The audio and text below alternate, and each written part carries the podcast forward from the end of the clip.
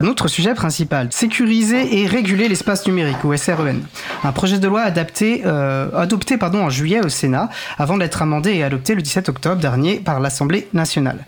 Encore une énième loi pour contrôler les usages en ligne j'ai le plaisir euh, de recevoir en studio avec moi pour en discuter, pour discuter de ce projet de loi, des représentants et représentantes de trois associations qui se sont mobilisées sur ce texte. Sylvestre Ledru, responsable de la branche française de Mozilla et directeur de l'engineering. Bastien Lequerec, juriste à la Quadrature du Net. Et Eva Vox, chargée de plaidoyer à Act Up Paris sur le travail sexuel qui va nous rejoindre en studio d'ici euh, une ou deux minutes. N'hésitez pas à participer à notre conversation au 09 72 51 55 46 ou sur le salon web dédié à l'émission sur le site causecommune.fm, bouton de chat. N'hésitez pas non plus à réagir sur Mastodon avec le mot-clé libre à vous ou par message au compte, euh, directement au compte Aprilorg sur poète.april.org. Alors justement, j'entends euh, J'entends Eva voilà, que je vais inviter à, nous rejoindre tranquillement. Tout va bien, on vient tout juste de commencer. Euh, donc Eva va s'installer avec nous et puis euh, bah, je vais peut-être proposer euh, à nos invités de se présenter ainsi que les structures qu'elle qu'elle représente. justement, en commençant alors de manière très simple par ordre alphabétique.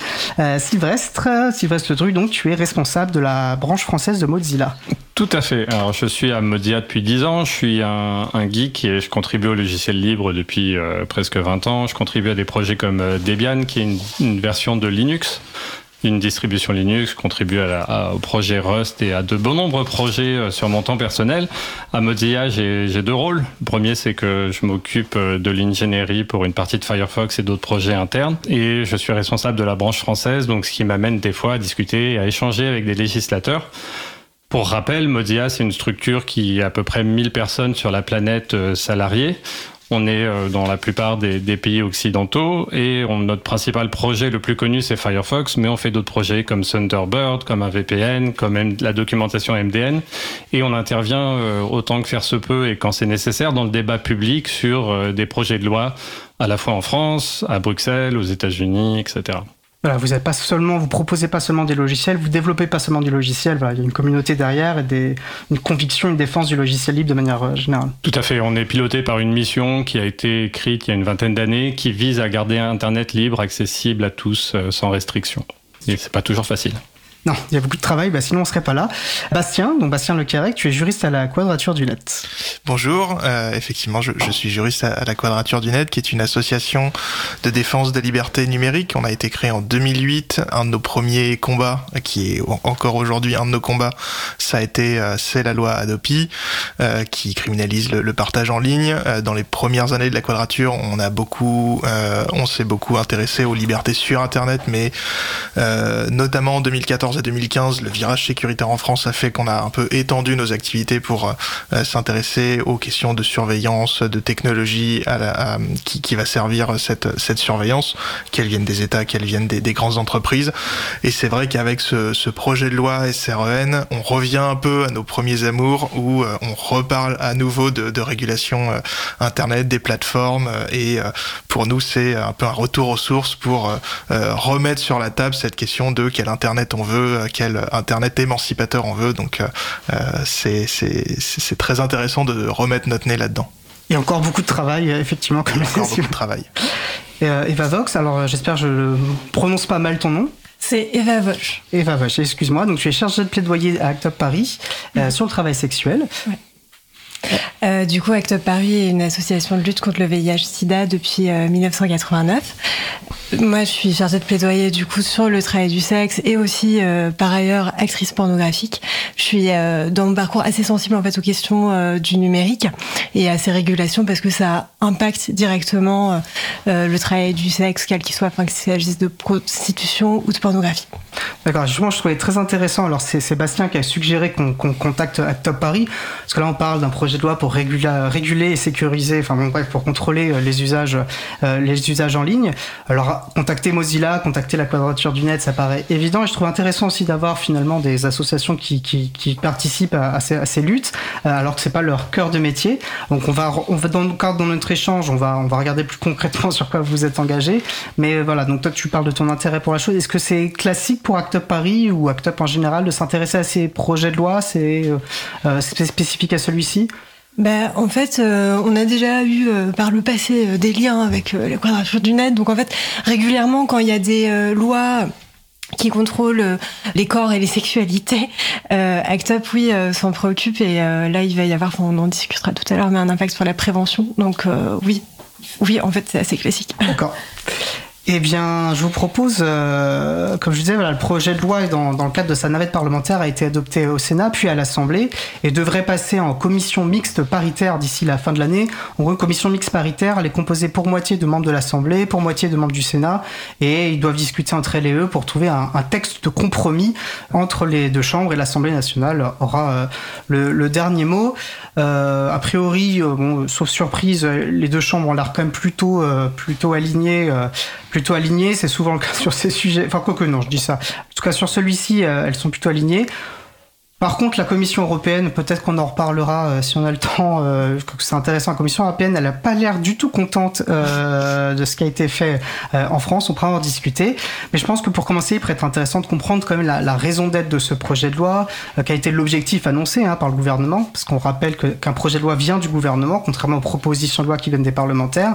Euh, qu'est-ce qu'il contient initialement, et puis après il y a eu des évolutions justement du fait par le travail parlementaire, et puis qu'est-ce que ça témoigne globalement comme vision politique de, l'espace numérique, puisque c'est le, choix qui en a été fait. Alors j'ai envie de me tourner vers la, quadrature, bien sûr, euh, tous nos invités pourront se, euh, auront sans doute des choses à, à apporter, parce que quadrature, donc tu l'as dit depuis 2008, vous suivez euh, très consciencieusement euh, tous ces sujets. Euh, voilà, qu'est-ce que tu peux nous dire de ce projet de loi en particulier, puis plus généralement de ce que ça traduit comme vision? Alors l'objectif de, ce projet de loi, c'est de, réguler les plateformes. Euh, nous, à la Quadrature du Net, on le dit depuis plusieurs années, on a besoin de réguler les plateformes, euh, on a besoin d'encadrer tout ça, euh, de mieux encadrer. Euh, on n'est pas du tout dans le discours, le Internet c'est le Far West, faut, faut l'encadrer parce que c'est le Far West. Mais par contre, ce qu'on observe, c'est que certaines plateformes abusent de leur position, abusent de leur pouvoir, et donc on a besoin euh, de, euh, de, de mettre un peu d'ordre là-dedans pour notamment protéger les plus petits acteurs. Le gouvernement part de ce, de ce constat de euh, il faut euh, faire un peu plus de régulation sur Internet et il s'inscrit dans la continuité de textes européens, le Digital Services Act et le Digital Markets Act, qui sont deux textes européens qui euh, voulaient un peu toiletter le droit européen autour des plateformes pour augmenter un peu les, les, les, les obligations, notamment sur ces très grandes plateformes. Mais le gouvernement va plus loin. Il va beaucoup plus loin que le DSA et que le DMA, euh, avec une vision qui est également différente. Il a une vision très autoritaire de la chose, une, une vision très verticale où le gouvernement va imposer ses choix à des acteurs, un peu comme ça pourrait fonctionner avec la télé, sauf que là on est sur Internet justement, et euh, avec une vision très autoritaire et verticale, impose des choix en ignorant totalement les conséquences en matière de droits fondamentaux, les conséquences techniques aussi, euh, comment on met en œuvre ces obligations, et donc c'est pour ça que nous on a, on a écrit que c'était un, un texte qui avait une vision très autoritaire, mais également qui ne comprenait pas ce qu'était Internet ou qui ne veut pas comprendre ce qu'est ce qu'est Internet, et donc cette, cette manière de, de enfin ce, cette philosophie de ce projet de loi, elle est très importante à avoir en tête parce que finalement toutes les mesures qui ont été prises dans ce texte et également celles qui n'ont pas été adoptées, on parlera de la question d'interopérabilité des réseaux sociaux, je crois plus tard, euh, montrent, enfin sont vraiment dans cette dans cette ligne très autoritaire de réguler Internet en tapant du poing sur la table et euh, peu importe les conséquences après. C'est pas forcément une position nouvelle. Moi, j'ai quand même l'impression que c'est finalement souvent en fait la position qui est, qui est adoptée par euh, qui sert de philosophie et de fil conducteur aux plupart des lois qui sont dès qu'il s'agit de contrôler les usages en ligne. Tu Alors, trouves spécifique Tu trouves qu'il y a une spécificité de ce projet de loi? Non, effectivement, c'est pas surprenant dans la mesure où depuis de nombreuses années et particulièrement depuis le premier mandat d'Emmanuel Macron, on aligne les textes sécuritaires, on, aligne, les mesures autoritaires. Donc en ça, c'est pas surprenant. En revanche, ce qui est surprenant, c'est d'avoir un texte qui est autant déconnecté de la réalité d'Internet. Autant il y a 15 ans, on pouvait à la limite se dire que le gouvernement euh, ne comprend pas euh, ce qu'est Internet, ne voit pas vraiment les tenants et aboutissants. Autant aujourd'hui en 2023, avec l'armée de conseillers qu'on retrouve dans les ministères, avec le recul qu'on a, avec les exemples européens et internationaux, malgré tout ça, le gouvernement persiste. Et donc là, on peut, on peut, c'est ça qui nous surprend. On voit vraiment quelque chose qui va à rebours de ce qu'est un Internet libre et décentralisé. Et en ça, c'est une, forme de surprise, une forme de, de, de, nouvel élément. C'est c'est une nouvelle forme d'autoritarisme, mais ça reste une nouvelle forme du coup vision partagée par euh, nos autres Sylvestre Alors, je serais un peu moins catégorique. Nous, ce qui nous intéresse, euh, ce qui nous intéressait dans le texte de loi avant tout, c'était le filtre anti-arnaque qui nous a impacté directement. Donc ça, on pourra y revenir euh, plus dans le détail plus tard. On a aussi, euh, on était aussi intéressé dans le débat pour la vérification de l'âge pour l'accès aux sites pornographiques, parce que ça introduit des techniques, des contraintes techniques. C'est qui on est sur Internet, comment est-ce qu'on peut vérifier qu'on n'est pas un chien derrière un clavier? Donc ces choses-là, c'est quand même des problématiques de fond sur Internet. C'est des débats qui reviennent on l'a vu en Angleterre, en Louisiane, en Australie, c'est des choses qui sont récurrentes. On, s'est impliqué un peu dans le débat d'un point de vue médiatique autour de, la vérification l'âge et la vérification de l'âge pour, pour l'accès aux sites pornographiques. Avec, on est un peu dubitatif, euh, qui va collecter les pièces de données, comment est-ce que ça va être sécurisé. Donc c'est une nouvelle boîte de Pandore qu'on ouvre. Les tiers de confiance, qu'est-ce que ça veut dire aussi? Ça veut dire qu'on fait confiance à un tiers. Donc qui est ce tiers?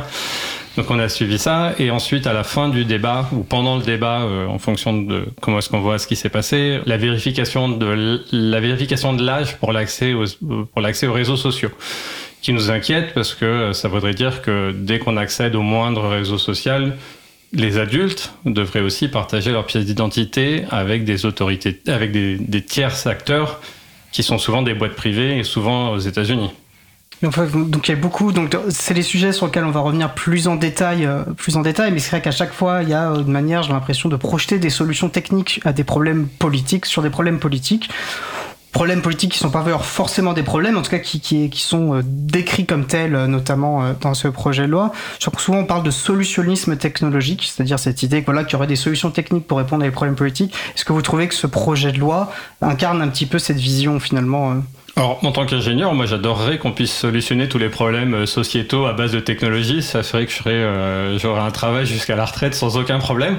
Malheureusement, euh, on voit dans nos sociétés que bah, ça passe par l'éducation, ça passe par des associations comme ACT UP, comme la Quadrature, pour répéter qu'il n'y a pas toujours des solutions techniques à des problèmes sociétaux. Ça passe par l'éducation, donc sur l'accès aux sites porno ou au harcèlement, ça passe par l'école, ça passe par les parents. J'aimerais qu'on puisse tout solutionner dans, Firefox ou euh, dans les systèmes d'exploitation, dans les seuls concurrents. Malheureusement, euh, c'est pas le cas. On a des problèmes de fond dans nos sociétés qui peuvent être adressés uniquement par l'éducation, par la connaissance et par euh, la bonne volonté. Eva, tu avais quelque chose non, mais c'est vrai qu'au niveau de la protection des mineurs, parce que c'est ce qui est agité pour venir censurer l'espace numérique, il y a toujours, enfin, en fait, ça fait, ouais, effectivement quelques années que tous les ans il y a un nouveau projet de loi, une nouvelle proposition de loi qui traite du sujet, mais on n'entend pas beaucoup parler d'éducation aux sexualités. Il y a une loi depuis 2001 qui euh, impose euh, à ce que les, les élèves et euh, une fois, enfin trois trois séances annuelles d'éducation à la vie sexuelle et affective. Cette loi, elle n'est pas, euh, elle est pas appliquée. Ça a fait euh, l'objet d'un recours judiciaire de des associations SOS homophobie, SIDAction et le planning familial. Et on aimerait en fait que la classe politique se focalise aussi plus là-dessus, plutôt que parce que quand, quand les jeunes se tournent vers Internet pour et, et tombent sur des sites euh, pornographiques, dans les trois quarts du, euh, du temps, c'est euh, parce qu'ils cherchent de l'information sur la sexualité, parce que dans leur famille, on leur en parle pas, à l'école, on leur en parle pas, et Internet reste un espace de ressources. Je trouve que ça fait écho avec ce que disait peut-être Bastien, cette déconnexion. Il y a d'un côté, on, voilà, on traite du numérique, alors il faut trouver des solutions techniques, point, et en fait, ça, bah, ça croise bien sûr, puisque le numérique est en fait imbriqué dans, dans le reste de nos existences, de nos intimités, de nos interactions. Et je crois que pendant les débats, ça a été par euh, députés de l'opposition, on entendait parfois des échos justement. Ben, il y a des lois qui existent, mettez les, ressources euh, là finalement si vous avez si vous avez vraiment à cœur d'adresser ces, problématiques. Euh, finalement, effectivement, c'est ce que tu nous décris, cette déconnexion. On met pas, voilà, on, on invente des problèmes. Euh, enfin, on invente des problèmes. Finalement, on invente des solutions là où elles existent déjà, mais elles ne sont pas mises en œuvre. Parce qu'en plus, des lois existent finalement sans être mises en œuvre. Oui, du coup, ça donne l'impression que l'intention finalement du législateur, c'est pas forcément de protéger les mineurs, mais de, ouais, de contrôler euh, l'espace en ligne. Tu parlais aussi, Bastien, de ce côté très vertical.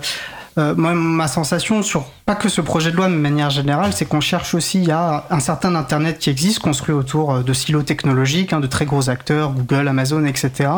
Et j'ai l'impression que par ces projets de loi, ou aussi par des directives ou des règlements qu'il y a pu avoir en Europe, quelque part, on prend acte Enfin, les gouvernements prennent acte de cette réalité-là, de cet Internet-là, qui serait très vertical, et euh, plutôt que de chercher à développer et à défendre un Internet qui serait au service voilà de l'intérêt général pour dire les choses de manière très très sobre finalement on, prend acte de cette réalité de, ces silos technologiques, on cherche finalement à, en les régulant, à, faire comme s'il n'y avait que.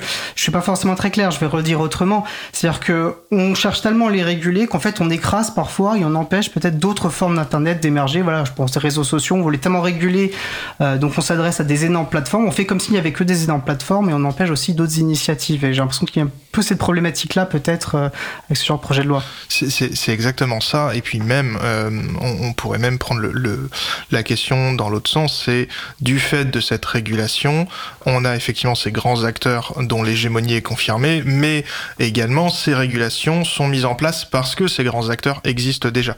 En matière euh, de euh, lutte contre les contenus haineux et à caractère terroriste, c'était la, fameuse loi Avia qui a été complètement dépouillée à la fin par le Conseil constitutionnel, mais qui reposait avec enfin donc cette loi prévoyait des obligations pour les plateformes de retirer des contenus qui avaient été notifiés par les internautes ou par la police, en une heure pour les contenus à caractère terroriste notifiés par la police, en 24 heures pour les contenus haineux euh, notifiés par les, internautes, et euh, le Conseil constitutionnel à la fin a dit euh, c'est une atteinte disproportionnée à la liberté d'expression parce qu'on peut pas en une heure ou 24 heures savoir ce qui est vraiment à retirer ou pas.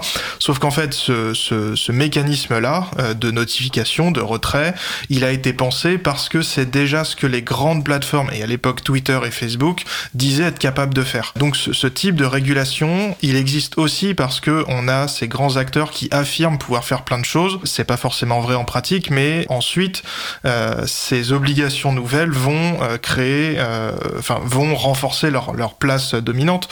Et je sais pas si Eva, si tu veux parler de, tout le lobbying de la de la de, certains sites pornographiques sur ce, ce, projet de loi, mais quand on fait de la vérification d'âge, les plateformes qui pourront faire cette vérification, qui auront les moyens, qui auront développé les outils, bah, pourront continuer à exister. Les autres, hop, on les mettra dehors. Donc il y a aussi cette manière très euh, très verticale de réguler euh, les plateformes qui tout en s'appuyant sur ces silos, va les, renforcer et va euh, faire en sorte qu'on ait encore moins de décentralisation possible, encore moins de petits acteurs qui puissent exister, parce qu'on aura ces, choix techniques qui bloqueront absolument tout.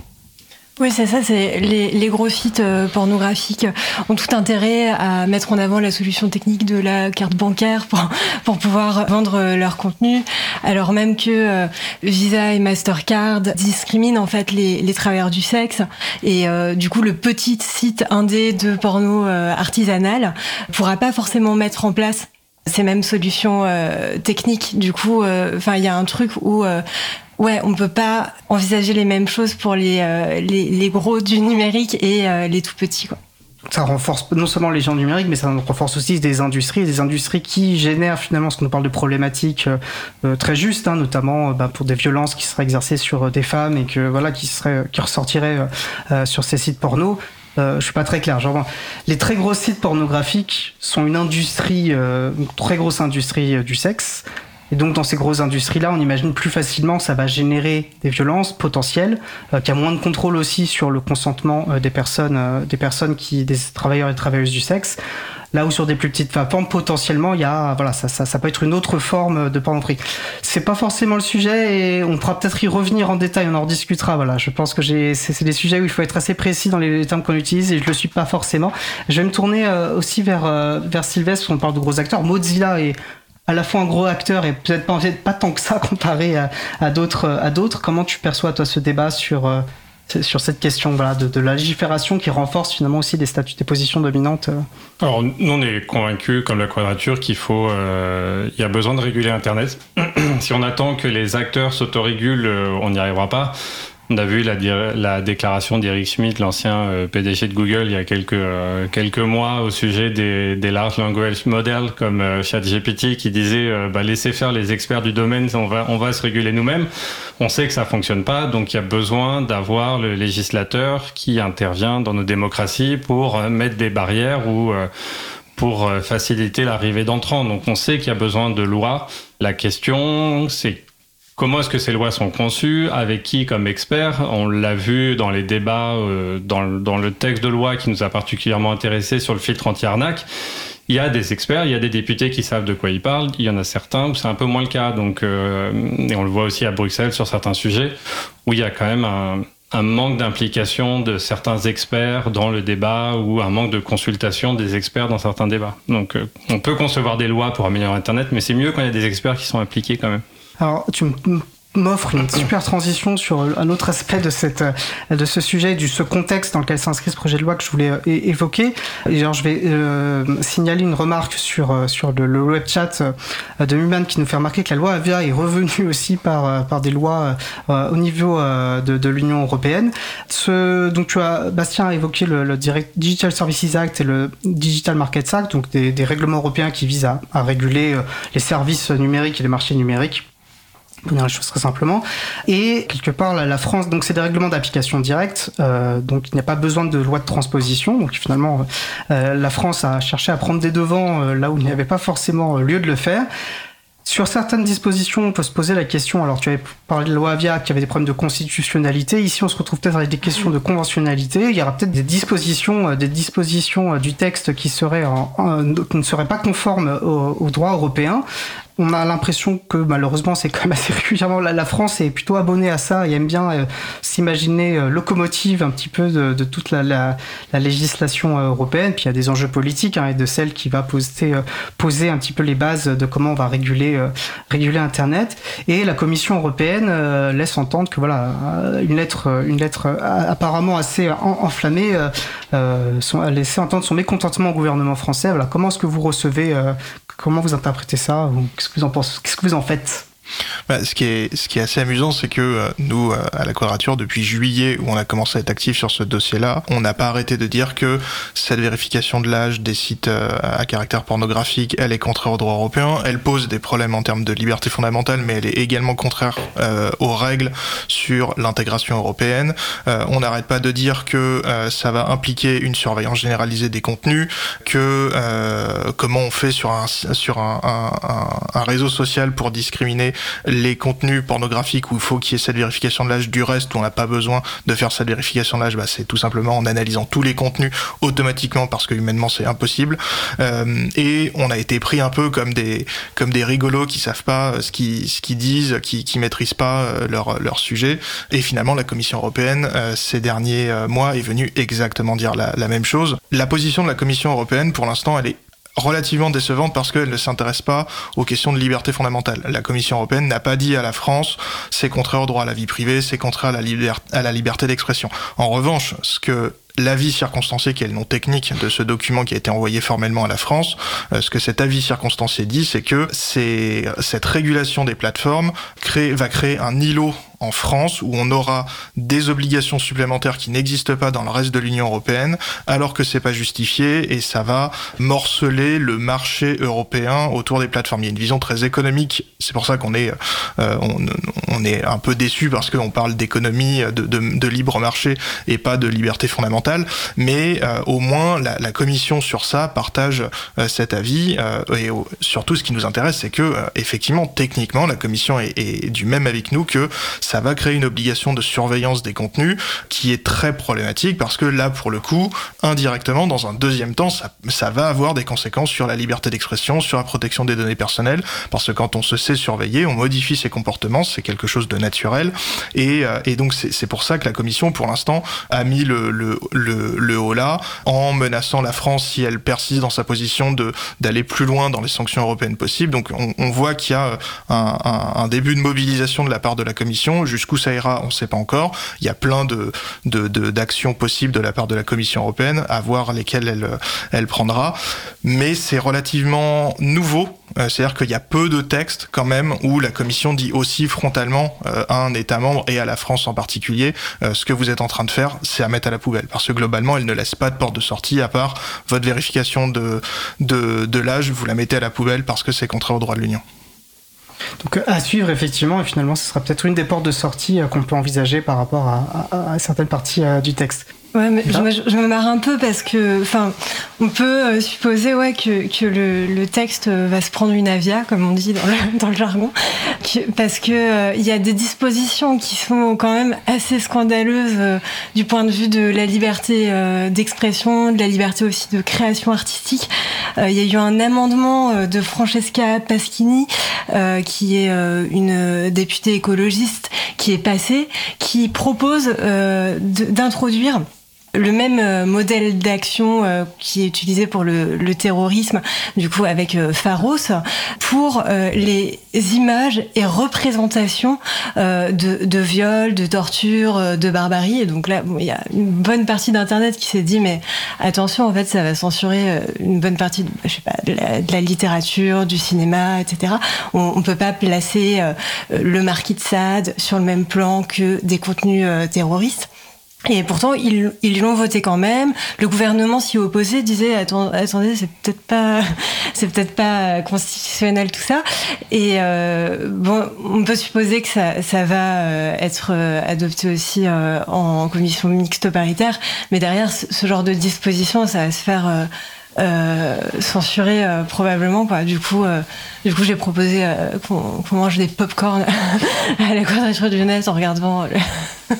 Alors malheureusement, les commissions mixtes paritaires, on peut pas, sont à huis clos, donc on peut pas savoir ce qui s'y passe, qui est pose pas mal de questions, je trouve, d'un point de vue démocratique. C'est souvent aussi l'occasion de faire le ménage de ce genre de dispositions qui tombent un peu par surprise.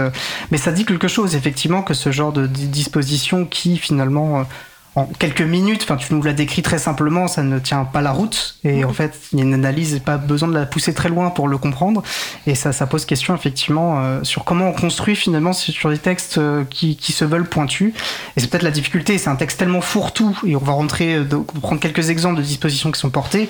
Mais c'est vrai que ça parlait à la fois de filtre anti-arnaque, de contrôle d'âge, enfin de système de vérification d'âge pour accéder à du contenu pornographique, sur la question du de lutte contre le cyberharcèlement, sur aussi veut réguler aussi le. Euh, c'était pas le, point au départ, mais c'est rentré sur les questions de la légifération, sur la législation les jeux numériques euh, euh, en ligne. voilà, c'est beaucoup de sujets et, et sans doute trop. Et d'ailleurs, on va, je pense, s'intéresser peut-être plus précisément à, prendre des exemples et montrer là où vos associations ont pu s'engager. Je pense qu'avant cela, on va se faire on va s'écouter une pause musicale afin de respirer et de souffler. Je vous propose d'écouter Shadows par Shelby Mary et on se retrouve juste après. Belle journée à l'écoute de Cause Commune, la voix des possibles. Cause Commune. 93.1 Hold me like a daydream. Tell me what's reality. Tell me that you want me. Cause I've just been flirting with shadows There's a fine line between dreams and reality. Haunt me like a phantom, a foggy memory. Tell me that you think about what we do in the shadows. What we do in the shadows. What we do in the shadows. Hallucinations wrap my mind time.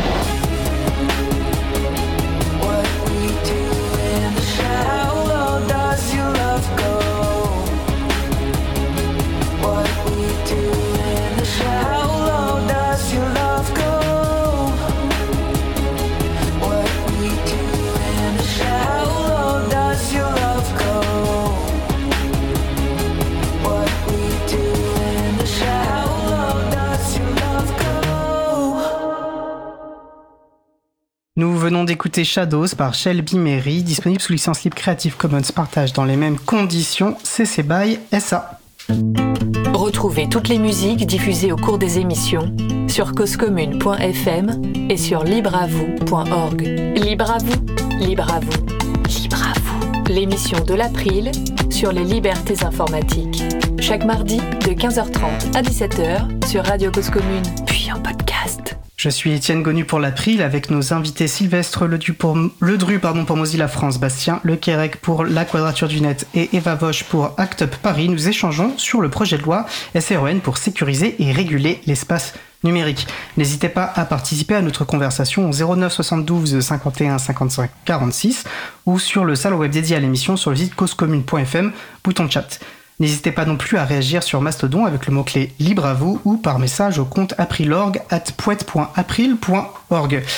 Alors nous avons dressé dans la première partie de l'émission voilà, un, contexte large euh, dans lequel s'inscrit finalement euh, euh, ce, projet de loi SREN, tant politique que, que, que juridique. Je vous propose maintenant de nous concentrer peut-être sur des dispositions plus précises qui sont portées dans ce projet de loi et des dispositions sur lesquelles vos associations à différents niveaux ont pu chercher à, intervenir et, influer. C'est aussi le, le, but de nos associations, notamment à l'APRI, de faire du plaidoyer politique pour essayer d'agir et d'influencer les, les, les, politiques publiques. Un des projets, on va dire, une des dispositions euh, phares qui a été quand même beaucoup mis en avant euh, dans ce projet de loi et avant même finalement qu'il arrive sur le, dans la navette, enfin qu'il arrive sur les, euh, dans, les, dans les chambres parlementaires, euh, il en était même question euh, bien avant, c'est le filtre anti-arnaque. alors de quoi s'agit-il? Et, puis on sait, voilà, Mozilla France s'est beaucoup investi sur ce sujet-là. Je pense que la quadrature du net notamment. Peut-être moi, Top Paris m'a dit Eva, mais n'hésite pas si tu as si tu as des réflexions à, nous partager. Euh, voilà. Donc, euh, bah, Sylvestre, que peux-tu nous dire sur ce euh, sur ce filtre anti-arnaque? Alors, déjà, on va prendre un peu de recul, expliquer déjà quel est le problème que le gouvernement essaie de corriger avec ça. Donc, euh, la plupart des gens qui nous écoutent ont reçu des SMS. Donc maintenant, on le reçoit moins, mais le CPF, il y a, il y a un an ou deux, on recevait tous des SMS euh, sur votre CPF il y a plusieurs fois par semaine. Là, ces derniers mois, c'était Amélie ou les amendes que vous n'avez pas payées. Donc généralement, ce qui se passe, c'est que vous avez un lien et quand vous cliquez sur le lien, on va vous demander de payer. Donc il y a aussi la poste, euh, vous n'avez pas eu votre colis, merci de payer 0,27 euros pour euh, obtenir votre colis. Donc vous allez remplir des informations sur, euh, sur le site web de l'attaquant et ces informations-là, elles vont être stockées. Donc souvent le paiement il est pas fait. Donc par exemple pour le truc de la poste, euh, les 0,27 euros ils seront même pas prélevés sur votre carte, mais ils vont conserver les données. Quelques semaines après, ils vont vous contacter pour euh, vous dire euh, ah il y a une opération frauduleuse qui a été faite sur votre compte à tel endroit et comme ils vont vos informations bancaires, ça vous met en confiance. Et généralement ils vous demandent d'accepter des paiements qui ont été faits sur Amazon ou sur ce genre de plateforme. Donc euh, ça, c'est quelque chose qu'on a tous subi. Le, gouvernement a transmis des chiffres euh, qui me semblent euh, élevés, mais il parle de 8 à 10 millions de personnes impactées pour un, une perte d'argent pour nos concitoyens d'un demi-milliard ou d'un milliard, dépendant des estimations. On sait que c'était une des promesses de campagne de Emmanuel Macron dans, son, dans sa deuxième campagne présidentielle, donc le gouvernement a voulu agir. Donc ce qu'ils ont demandé, c'est euh, introduire dans les navigateurs web, donc le, celui qu'on édite nous, c'est Firefox, les autres c'est euh, Chrome, euh, Edge ou Safari pour les plus connus, il y en a d'autres comme Brave, euh, Opera, Vivaldi, etc. Le Samsung aussi, euh, Samsung Internet. Donc c'était introduire dans les navigateurs une, une liste de sites web bannis. C'était ça les conversations initiales qu'on avait eues avec le gouvernement, avec des représentants, euh, etc. Donc on voit bien la, la boîte de Pandore qu'on ouvre. Initialement, on l'ouvre pour euh, des arnaques, mais euh, on peut très facilement l'ouvrir après pour les ayants droit. Ça, on l'a vu dans les débats à l'Assemblée nationale, pour les certains sites euh, pornographiques, etc. Donc on sait qu'à partir du moment où on donne une capacité de blocage, elle va être utilisée à terme pour d'autres. Quand on dit ayant droit, on parle des personnes qui détiennent des droits de voilà, droits d'auteur notamment, voilà. Qui... C'est ça. Adopi, par exemple, ce genre de choses-là. Donc on pourrait voir, par exemple, le filtre anti-arnaque étendu pour bloquer Pirate Bay ou euh, YGG Torrent ou des choses comme ça. Donc c'est des choses qu'on pourrait voir arriver. Et euh, ça, c'est un des aspects qui nous a dérangé. Le deuxième aspect, c'est que euh, on fournit cet outil de censure à la France. Donc on peut relativement faire confiance au gouvernement pour pas bloquer l'opposition en utilisant ces mécanismes-là. Mais à partir du moment où la solution technique existe en Occident, elle va, on est sûr, et quand je dis on, c'est aussi nos concurrents, on est sûr qu'on va avoir des demandes qu'on a déjà eues dans le passé de certains pays moins démocratiques. euh, on Et peut puis dire- rien nous dit que nos pays resteront euh, à un niveau de démocratie celui-ci dans aussi, le ouais. long terme, même à moyen terme. Oui, donc c'est. Et se pose la question de qui, euh, qui établit ces listes et dans, de quelle manière, et ça fait partie aussi de. C'est un, un des points qui a été soulevé, c'est euh, comme on a besoin d'agir rapidement pour les arnaques, ça c'est pas quelque chose qu'on conteste. On est d'accord qu'il faut agir rapidement. Ça veut dire qu'on peut, c'est- il y a une nécessité de réagir rapidement. Si vous regardez les arnaques qui arrivent, le site web il est, euh, il est- reste en ligne un ou deux jours, donc vous avez besoin d'agir rapidement. Et donc il y a besoin d'avoir des autorités qui sont capables d'agir euh, très rapidement pour euh, injecter ces blocages dans le navigateur. Et souvent, ça passe, euh, ça, ça contourne les juges. Alors, je ne suis pas juriste, donc je m'aventurerai pas à, expliquer comment ça fonctionne tout ça, mais on parlait d'une dizaine d'autorités qui auraient, qui auraient la capacité de euh, maintenir euh, cette liste de sites bloqués. Alors initialement, l'idée c'était vraiment de bloquer. Donc c'est pour ça que Bozilla notamment a lancé une pétition en, juin de mémoire. Quel était le, propos de cette pétition? Alors, la, pétition, c'était euh, dire que le navigateur doit pas être un outil de censure, que un navigateur doit être un outil qui permet d'accéder à la connaissance et à l'information. Donc, on a lancé cette pétition pendant l'été. On a eu euh, 80 000 signatures, euh, signatures, ce qui est assez important pour un, quelque chose d'assez confidentiel et relativement technique.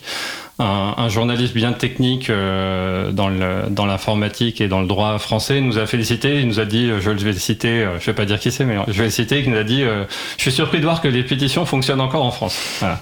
Donc on était satisfait de- du résultat. Donc on a échangé avec le législateur à la fois euh, à Bercy, au Sénat et à l'Assemblée nationale.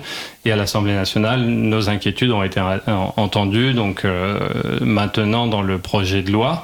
S'il passe en l'état, euh, n'importe quel internaute aura toujours la capacité d'accéder à l'information. Et, euh, et l'autre point, maintenant pour parler plus technique, il y a déjà des mécanismes de blocage qui existent dans les navigateurs depuis euh, une quinzaine d'années. Euh, sur les navigateurs comme Safari, Chrome et Firefox, on utilise une technologie de Google qui s'appelle Safe Browsing, qui bloque déjà des, euh, des dizaines de millions ou des milliards de, de sites d'arnaque. Et chez Microsoft, avec Edge, il y a une technologie qui s'appelle Smart Screen qui fait ça aussi. Donc, euh, Voilà, donc cet amendement propose non plus de bloquer, mais un filtrage qu'on pourra que, que le- Voilà. les utilisateurs pourront, les utilisatrices pourront dépasser. euh, dépasser. tout à fait. J'ai l'impression que la quadrature du net, vous étiez un peu moins satisfait. Je crois que la- la- pour vous, Mozilla, ça répondait à vos inquiétudes. Et avec la quadrature, je crois que vous aviez une position plus mitigée sur. euh, Bah, C'est-à-dire que si on a une euh, si on a une, une, lecture stricte du texte, la simple différence entre la version du Sénat et maintenant, c'est que effectivement les internautes pourront au cas par cas dire, euh, en gros, cliquer sur le bouton je veux quand même accéder à cette ressource. Il n'empêche que reste dans la loi une possibilité pour une autorité administrative, donc typiquement Pharos, la, la gendarmerie euh, qui traite ces questions de, de contenu illicite sur Internet, une autorité administrative pourra toujours enjoindre à des navigateurs de bloquer certains contenus sans que ce blocage puisse être désactivé de manière générale. Après, il y a une question euh, d'application de la loi, c'est peut-être pas comme ça que cette loi va être appliquée, euh, mais si on a une, lecture plus stricte, euh, c'est euh, quelque chose d'assez euh, inédit parce que on a malgré tout euh, cette possibilité d'injonction à des navigateurs, donc enfin des éditeurs de navigateurs, aux, aux organismes qui développent ces navigateurs, de bloquer certaines URL. Ce qui pose aussi problème, euh, effectivement, c'est que non seulement on a cette question de la, de la censure qui est pas entièrement contournable, euh, on peut pas cocher donc dans ces paramètres de son, de son navigateur si on a une lecture stricte de la loi, tout désactiver, mais également c'est qu'on a une nouvelle forme de censure administrative. Euh, il faut avoir en tête qu'aujourd'hui, quand la justice ou une administration veulent bloquer des sites, c'est un blocage qui se fait au niveau du DNS, c'est-à-dire le service qui va faire la résolution du nom de domaine. Mais cette technique de blocage par DNS, elle n'est pas très euh, fine, c'est-à-dire qu'on va bloquer tout le nom de domaine et pas les URL qui après. Donc si on veut bloquer le monde.fr, euh, enfin si on veut bloquer une URL sur le monde.fr, on est obligé de bloquer tout le monde.fr. Au début des années 2010, quand la question de la censure administrative euh, pour les, pour les contenus pédopornographiques avait été insérée dans la loi, la question à cette époque, s'était posé de quelle technique on va prendre. Et donc il y avait cette technique du DNS, mais il y avait également une technique dite du Deep Packet Inspection qui consiste à regarder tout le contenu sur Internet pour aller regarder cette URL qu'on veut bloquer et ne bloquer que cette URL. Mais ça implique une mesure très intrusive puisqu'on regarde tout le trafic Internet. Aujourd'hui, ce blocage administratif dans les navigateurs répond à cette euh, volonté qu'on avait au début des années 2010 de bloquer de manière très fine les URL sans faire de la surveillance des contenus. Et donc, inévitablement, quand on offre à l'État une nouvelle manière de faire du blocage sur Internet, qui est plus fine, donc avec moins de dégâts, moins d'effets de bord, eh ben, on va inciter ces utilisations. Et donc, évidemment, c'est, évident que dans les prochains mois, euh, dans les prochaines années, on va avoir des nouvelles méthodes de, censure administrative qui vont s'inspirer de cette censure par navigateur. Aujourd'hui en France, la police peut demander sans passer par un juge le retrait de contenu pédopornographique ou euh, terroriste. C'est évident que d'ici quelques années, le législateur va tirer les conséquences de cette nouvelle possibilité technique et préciser que euh, demain, on pourra s'adresser au navigateur directement pour aller bloquer ces sites. Et c'est cette boîte de Pandore vraiment qui nous inquiète. Au-delà de la question de comment on interprète la loi, comment euh, on l'applique, euh, c'est cette nouvelle technique qui est le résultat de dix ans de recherche de comment faire de la censure sur Internet qui est en train d'être mise en place partager cette crainte chez, Mozilla alors, ce qui est, ce qui est, ce qui est clair, c'est que le législateur a compris que la bonne manière de faire du blocage, c'est au niveau du navigateur, et que le, blocage par DNS est, euh, est, peu subtil et, et, peu efficace. Attendons de voir comment ça se passe. J'ose espérer qu'on sera impliqué dans l'implémentation technique de la loi. A priori, on va partir sur du safe browsing et, euh, avec une collaboration euh, plus poussée avec Microsoft et Google là-dessus. que c'est du safe browsing euh, C'est pas mon anglais. Pardon, oui, excuse-moi, c'est bah, c'est le, mécanisme de, de le filtre anti-arnaque existait dans les navigateurs. Donc il y a déjà plusieurs mécaniques qui permettent de bloquer des sites malfaisants, donc à la fois euh, des, des, virus malware et euh, des sites connus d'arnaque. Donc il y a déjà cette technologie-là qui existe. Après oui, on est attentif à ce qui va se passer ensuite. Euh, on a personne n'a envie que dans, dans, une communauté que les navigateurs servent à outil, servent comme outil de censure. Et on sera très vigilant là-dessus. Euh, et juste pour ajouter quelque chose, il y a quand même un pour dans le texte de loi, il y, a, il y, a, aussi la volonté de publier toutes les URL qui vont être bloquées, justement pour montrer qu'il n'y a pas de censure à l'heure actuelle. Tu l'as dit tout à l'heure, on a un gouvernement à l'heure actuelle euh, démocrate et euh, autant que faire se peut. Euh, Qu'est-ce qui se passera dans 10 ans, on ne sait pas, mais à l'heure actuelle, il y a quand même une volonté de transparence sur les sites qui sont bloqués. Après, on est toujours vigilant sur les prochains textes de loi. je vois le temps qui avance et je pense qu'on va, on va passer peut-être à, une autre thématique. Je voulais juste peut-être voir avec, euh, bah, Mozilla. Donc vous avez fait la pétition, et tu, tu espères donc, que vous allez être euh, contacté pour peut-être la mise en œuvre. Suite à votre pétition, vous avez eu des échanges avec des parlementaires, vous avez discuté sur comment justement... Euh, alors on a été euh, on a été consulté pendant tout le processus, donc on a été à Bercy, on a été auditionné au Sénat, à l'Assemblée nationale, on a eu des échanges euh, publics et privés avec des législateurs euh, pour échanger sur les bonnes solutions. donc il y, a- il y avait, il y avait des gens aussi de l'autre côté. On, on critique le gouvernement, mais il y avait des, des députés qui savaient de quoi ils parlaient. C'est pas le cas de tous les députés, mais Bon, il y en a, il y en a, il y en a qui savent de quoi ils parlent. parlent. Il y en a certains avec qui on peut avoir des arguments et des discussions constructives euh, et, et, euh, et arriver à se comprendre. Ils peuvent défendre des idéologies politiques différentes, mais avec une compréhension des enjeux euh, techniques. euh, Voilà, c'est vrai qu'il y en a quand même. Donc juste pour, euh, pour terminer là-dessus, euh, quand on a été auditionné à l'Assemblée nationale, un des arguments clés, on a vraiment vu le changement d'attitude de la part des législateurs, c'est quand on a expliqué que les décisions qu'on prendrait en France rendraient notre vie beaucoup plus compliquée dans des pays beaucoup moins démocrates. Et c'est un des arguments qui a été le plus entendu euh, de mon point de vue à l'Assemblée. D'accord. C'est vrai qu'intuitivement, j'aurais pas eu cette impression, mais tant mieux. Euh, on, voit bien que tout ça touche à la question de la liberté d'accès à l'information en ligne et de sa corollaire, là aussi la liberté de diffusion d'informations en ligne, hein, qui est quand même euh, substan- consubstantielle à la liberté d'expression. Je vous propose du coup de passer aussi à un deuxième sujet très central également au projet de loi, qui est celui de l'accès au contenu euh, pornographique. Et avec euh, voilà, le système de vérification d'âge qui était un peu, je, pense, j'ai l'impression le nerf de la guerre de cette disposition. Il faut mettre un système de vérification d'âge, euh, de vérification d'âge sur, les pour pouvoir accéder à, ces contenus. Euh, voilà. Alors Actub, vous êtes mobilisé, euh, vous êtes mobilisé sur cette euh, sur cette sur cette thématique, sur ce sujet. Qu'est-ce que tu peux nous en dire, Eva? Bah, c'est vrai qu'il y avait déjà eu ce- ces débats en fait sur la vérification d'âge en 2020 avec la loi sur les violences conjugales qui déjà spécifiait enfin euh, le, le, le porno euh, enfin le détacher des contenus euh, violents par exemple en disant que pour le porno, il faut euh, vérifier euh, l'âge des utilisateurs, mais sans proposer de solutions euh, techniques opérantes et en disant au site, bah, démerdez-vous. C'est vrai qu'il y a déjà une loi qui le dit qu'il faut vérifier l'âge. Ouais, en réalité, c'est vrai que ça. ouais. Donc, euh, mais euh, cette loi-là euh, disait oui, il faut, si jamais on tombe sur du contenu euh, pornographique accessible aux mineurs, le signaler euh, à l'Arcom. Et, euh, et l'Arcom ensuite euh, signale euh, au tribunal judiciaire tout ça. Là, dans, dans la nouvelle euh, loi, du coup, on verra ce qu'il y aura comme loi là-dessus la- l'année prochaine, quoi, parce que vu que tous les ans ils adorent, euh, ils, ils veulent qu'on qu'on se passe de, la justice pour y ait- que l'Arcom ait la capacité de faire une censure administrative. Or, euh, la personne qui préside l'Arcom est quand même nommée par le président de la République, donc ça peut poser un peu un, enfin ça offre un pouvoir de censure qui est assez euh, assez total. Et, euh, et c'est vrai que pour le moment on est dans un, un système euh, démocratique etc on ne sait pas de quoi euh, demain sera fait. Euh, la pornographie en droit c'est pas quelque chose qui est défini euh, et la- la- les décisions de la, de la Cour de cassation sur le sujet, c'est euh, un peu le. Ça dit grosso modo, euh, oui, selon les mœurs, euh, l'époque euh, d'une société donnée, etc. euh, on ne sait pas trop ce que c'est le porno, voilà. Euh, Il y, a, y a pas mal de, de personnes qui considèrent que juste euh, deux hommes qui s'embrassent, euh, c'est de la pornographie. Si demain il arrive qui, qui est ce genre de personnes euh, au, au gouvernement, ça leur donne un pouvoir de blocage en fait de toute représentation euh, des sexualités. euh, voilà. Moi, je trouve ça assez, euh, assez dangereux.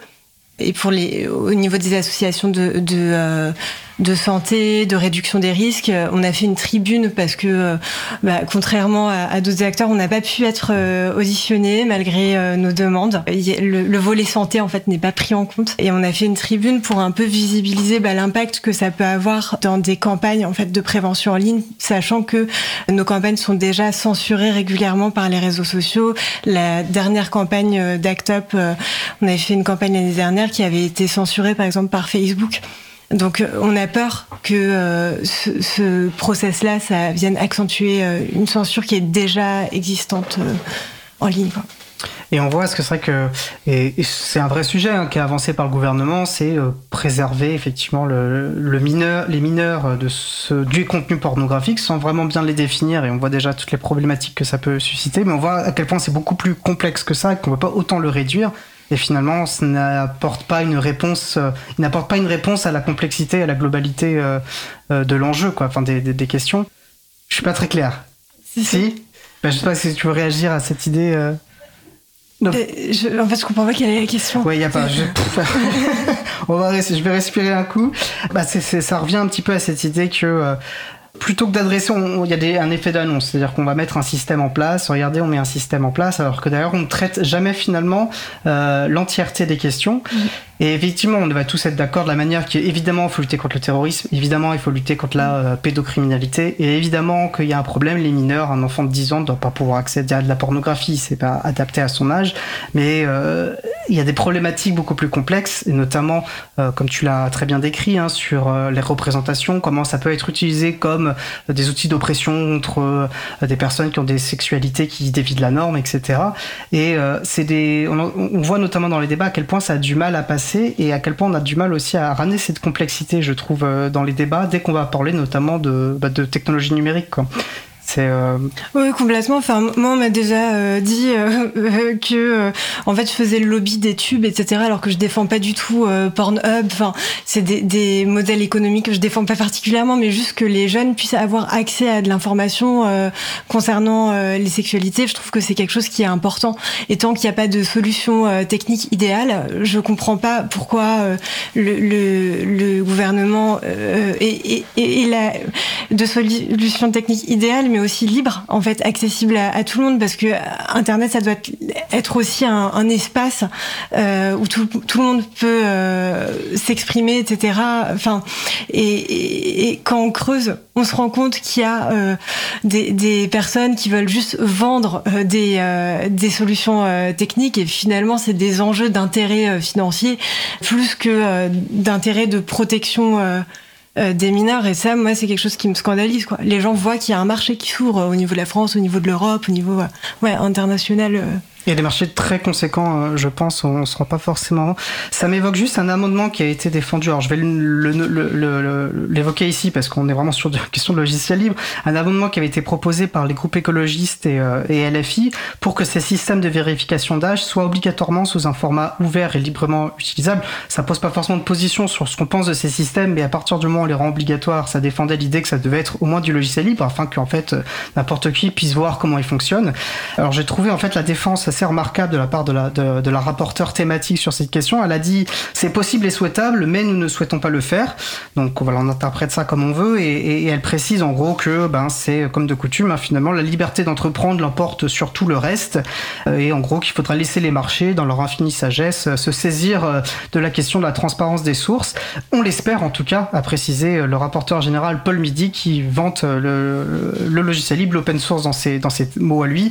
Mais voilà, en tout cas, il faut espérer que, le marché s'en saisira. Bref. Mais on parle de solutions techniques. Euh, la solution technique visiblement qui, visiblement qui est mise en avant est celle du double anonymat.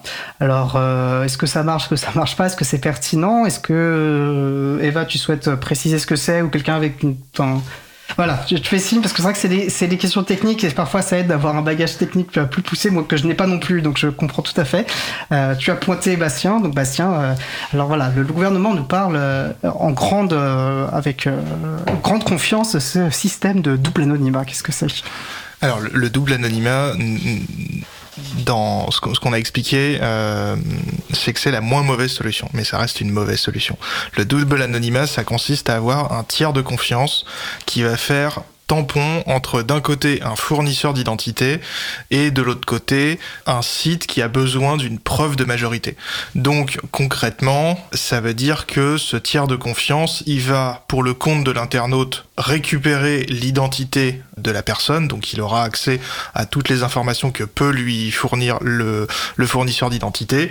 Euh, donc là, ce qui nous intéresse, c'est la date de la date de naissance, ou si le fournisseur d'identité est capable simplement un majeur mineur, et ensuite donner au site en question cette preuve de majorité qui sera euh, signée cryptographiquement pour qu'il n'y ait pas de, falsification.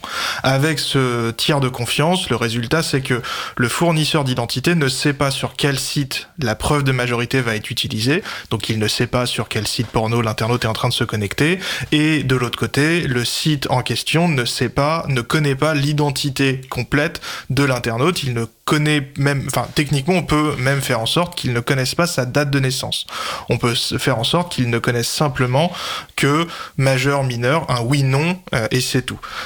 Sauf que quand on a fait ça, euh, ça veut malgré tout dire qu'il y a une authentification derrière, et notamment une authentification avec une identité numérique d'État. Comment on s'assure que l'internaute qui est euh, en train de se connecter est bien euh, Monsieur Paul Dupont né le 1er janvier 90 Eh bien, c'est en ayant comme source d'information quelque chose de fiable et que seul l'État aujourd'hui est capable de donner.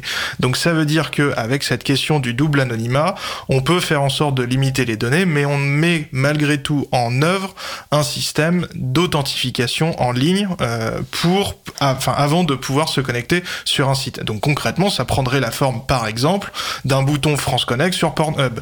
C'est euh, aussi euh, aussi concret que ça. Ce qui pose des questions en matière de liberté d'expression, parce que même si le site en question n'a pas accès à l'identité civile, bah, on s'identifie malgré tout. Ça pose des questions de protection des données parce que plus on met d'intermédiaires, plus il y a des risques de fuite, plus il y a des risques d'abus. Et même si ce, dispositif était euh, techniquement parfait, ça implique quand même une levée d'anonymat pour accéder à de l'information. La pornographie, peu importe ce qu'on en pense, c'est de l'information et c'est protégé par la liberté d'expression et d'information. Et donc ça veut dire que avant de pouvoir accéder à une information, on doit montrer patte blanche, montrer son identité, qui est incompatible donc avec le principe d'anonymat en ligne, qui est protégé par le droit, peu importe ce qu'on a pu entendre, il n'existe pas d'anonymat en ligne, il n'existe qu'un pseudonymat, comme disait le rapporteur général Paul Midi, c'est faux, la CJE la CEDH, donc la Cour de justice de l'Union européenne, la Cour européenne des droits de l'homme, dans leur jurisprudence, rappellent que le principe sur Internet, c'est l'anonymat. Et ensuite, par exception, on peut lever l'anonymat avec une conservation de l'adresse IP, par exemple, etc. C'est une entre l'anonymat technique qui n'existe pas, mais politiquement et juridiquement, on a le droit de cette... Euh, c'est ça. Et donc, quand on, quand on met une interface pour se connecter, peu importe la, la manière technique de le faire, ça veut dire qu'on abandonne ce principe d'anonymat qui pourtant dans une démocratie est fondamental parce que derrière, après les sites pornographiques, évidemment que ça va être beaucoup plus loin. Le rapporteur général Paul Midi proposait déjà de faire de la vérification de l'âge avant de s'inscrire sur un réseau social, mais finalement c'est déjà ce que risque de prévoir cette loi avec la question de la peine de bannissement.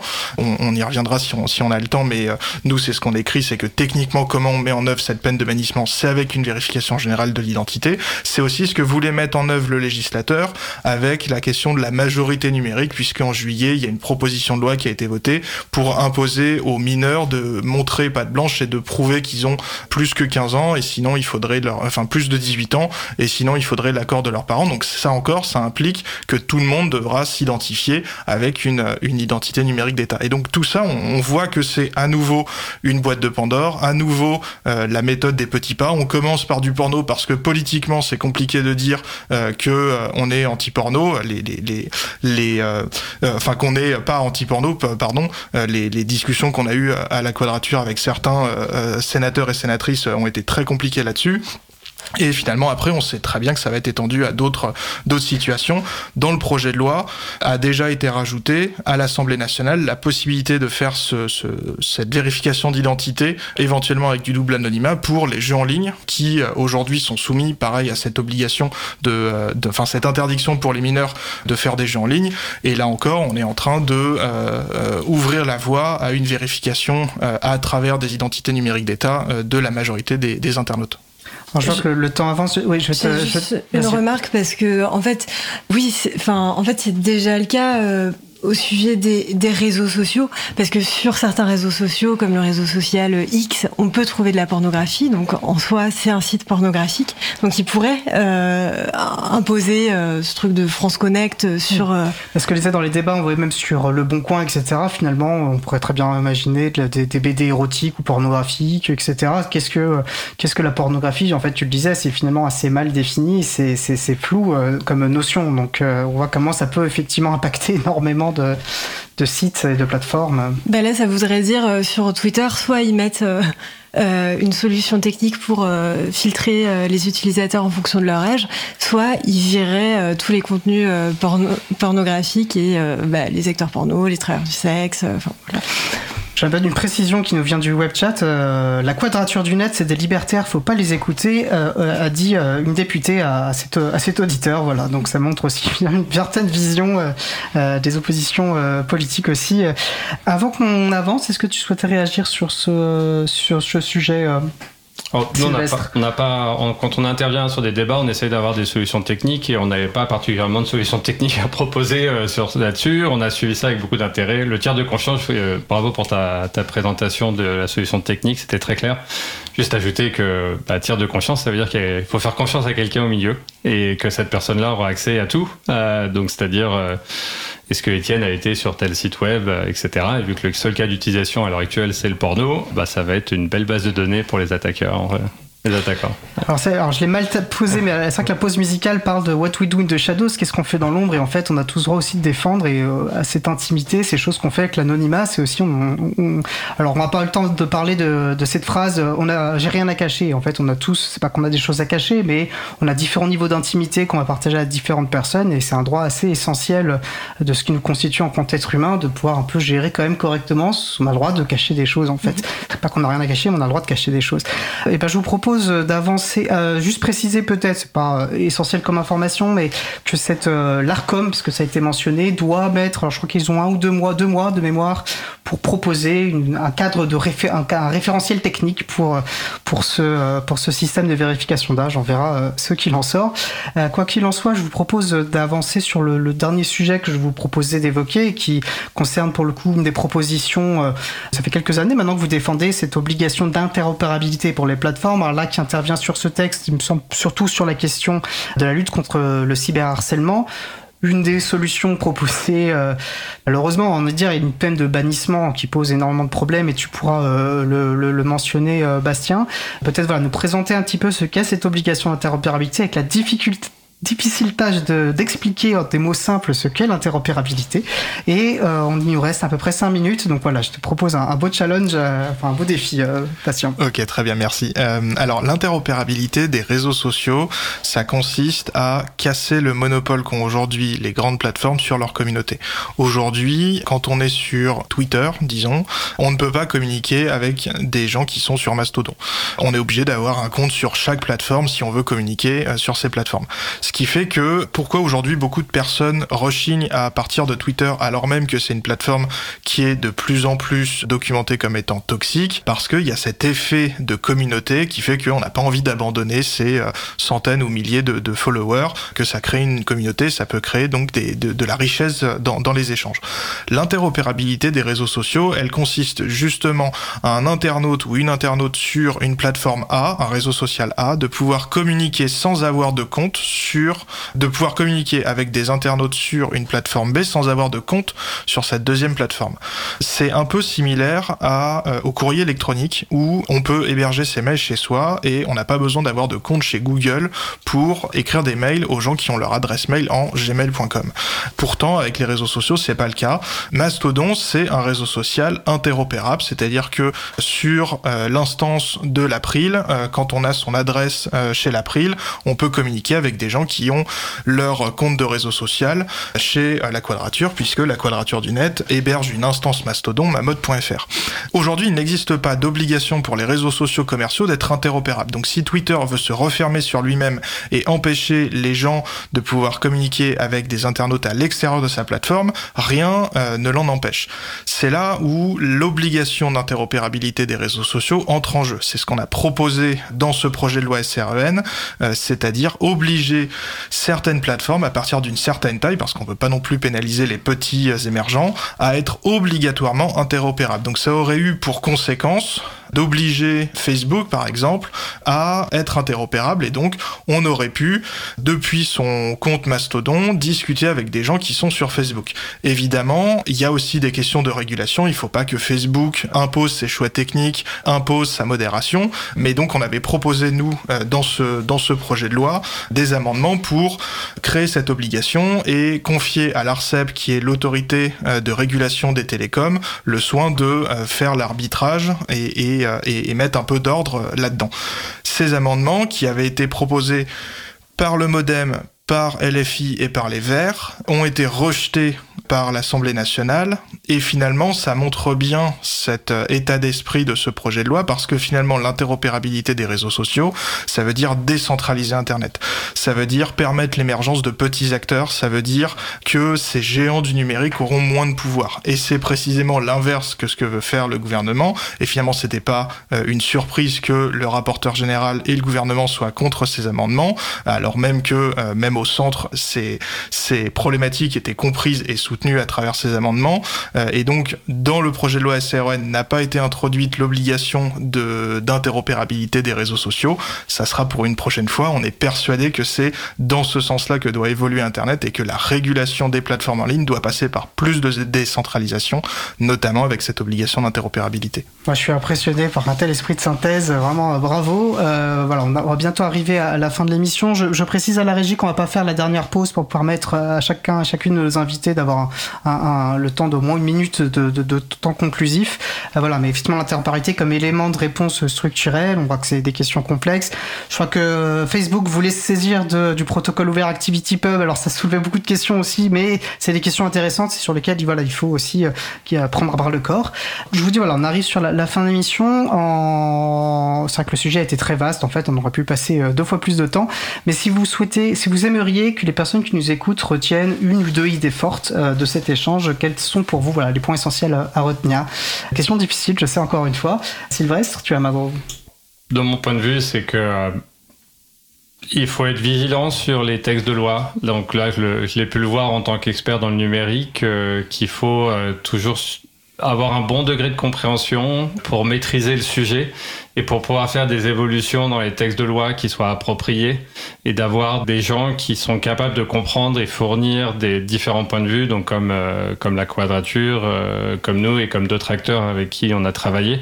Donc il faut être toujours vigilant sur les nouvelles textes de loi et pas euh, légiférer avec des analogies simples comme on a pu l'entendre sur le Far West et sur d'autres analogies. Donc souvent Internet est quand même un sujet compliqué qui demande de passer du temps, d'échanger et de discuter, donc se renseigner. Très beau conseil, Eva. Moi, bah, c'est juste quand dans les lois on va parler de pornographie, ne pas se dire que euh, ça concerne que euh, le secteur euh, de l'industrie pornographique, mais de, de, de, se sentir en fait concerné parce que ça concerne bah, l'ensemble l'ensemble de la société et là ça va toucher la liberté d'expression potentiellement de tout le monde. Bastien? Euh, je, je, dirais que on a besoin de penser le numérique au-delà des questions technologiques. C'est pour ça qu'à la Quadrature du Net, on a fait euh, très attention à écouter les autres acteurs, à écouter Mozilla, on a discuté avec eux, à écouter Act Up, on a publié des articles en commun, des tribunes en commun, parce que on ne peut pas penser le numérique uniquement d'un point de vue liberté fondamentale, euh, vie privée, liberté d'expression, tel que euh, ces sujets sont classiquement abordés à la Quadrature, mais aussi d'un point de vue éducation, d'un point de vue éducation populaire, d'un point de vue impact pour euh, ces personnes-là. On a besoin de faire des ponts et c'est comme ça qu'on aura une bonne régulation du numérique. Ça revient exactement à ce que disait Eva. Finalement, on n'est pas contre les problèmes de régulation. On fait réguler, mais il faut prendre l'entièreté en fait des problèmes. Et c'est aussi des questions de santé publique, etc. Et on peut pas se contenter d'avoir cette focale que malheureusement semble avoir ce texte. En tout cas, un très grand merci à vous trois. Donc Bastien Lecarac pour la Quadrature du Net, Eva Vosch pour Acte Paris et Sylvestre Ledru pour Mozilla France.